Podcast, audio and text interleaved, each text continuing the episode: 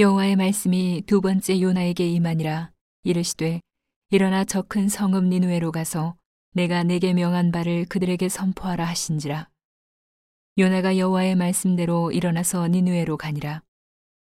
니누에는 극히 큰 성읍이므로 3일 길이라. 요나가 그 성에 들어가며 곧 하룻길을 행하며 외쳐 가로되 40일이 지나면 니누에가 무너지리라 하였더니 니누의 백성이 하나님을 믿고 금식을 선포하고 물온 대소하고 굵은 배를 입은지라 그 소문이 니누의 왕에게 들림에 왕이 보좌에서 일어나 조복을 벗고 굵은 배를 입고 제에 앉으니라.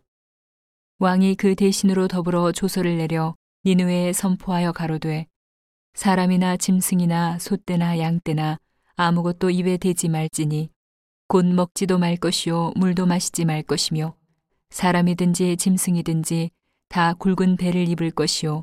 힘써 여호와께 부르짖을 것이며 각기 악한 길과 손으로 행한 강포에서 떠날 것이라. 하나님이 혹시 뜻을 돌이키시고 그 진노를 그치사 우리로 멸망치 않게 하시리라. 그렇지 않을 줄을 누가 알겠느냐 한지라.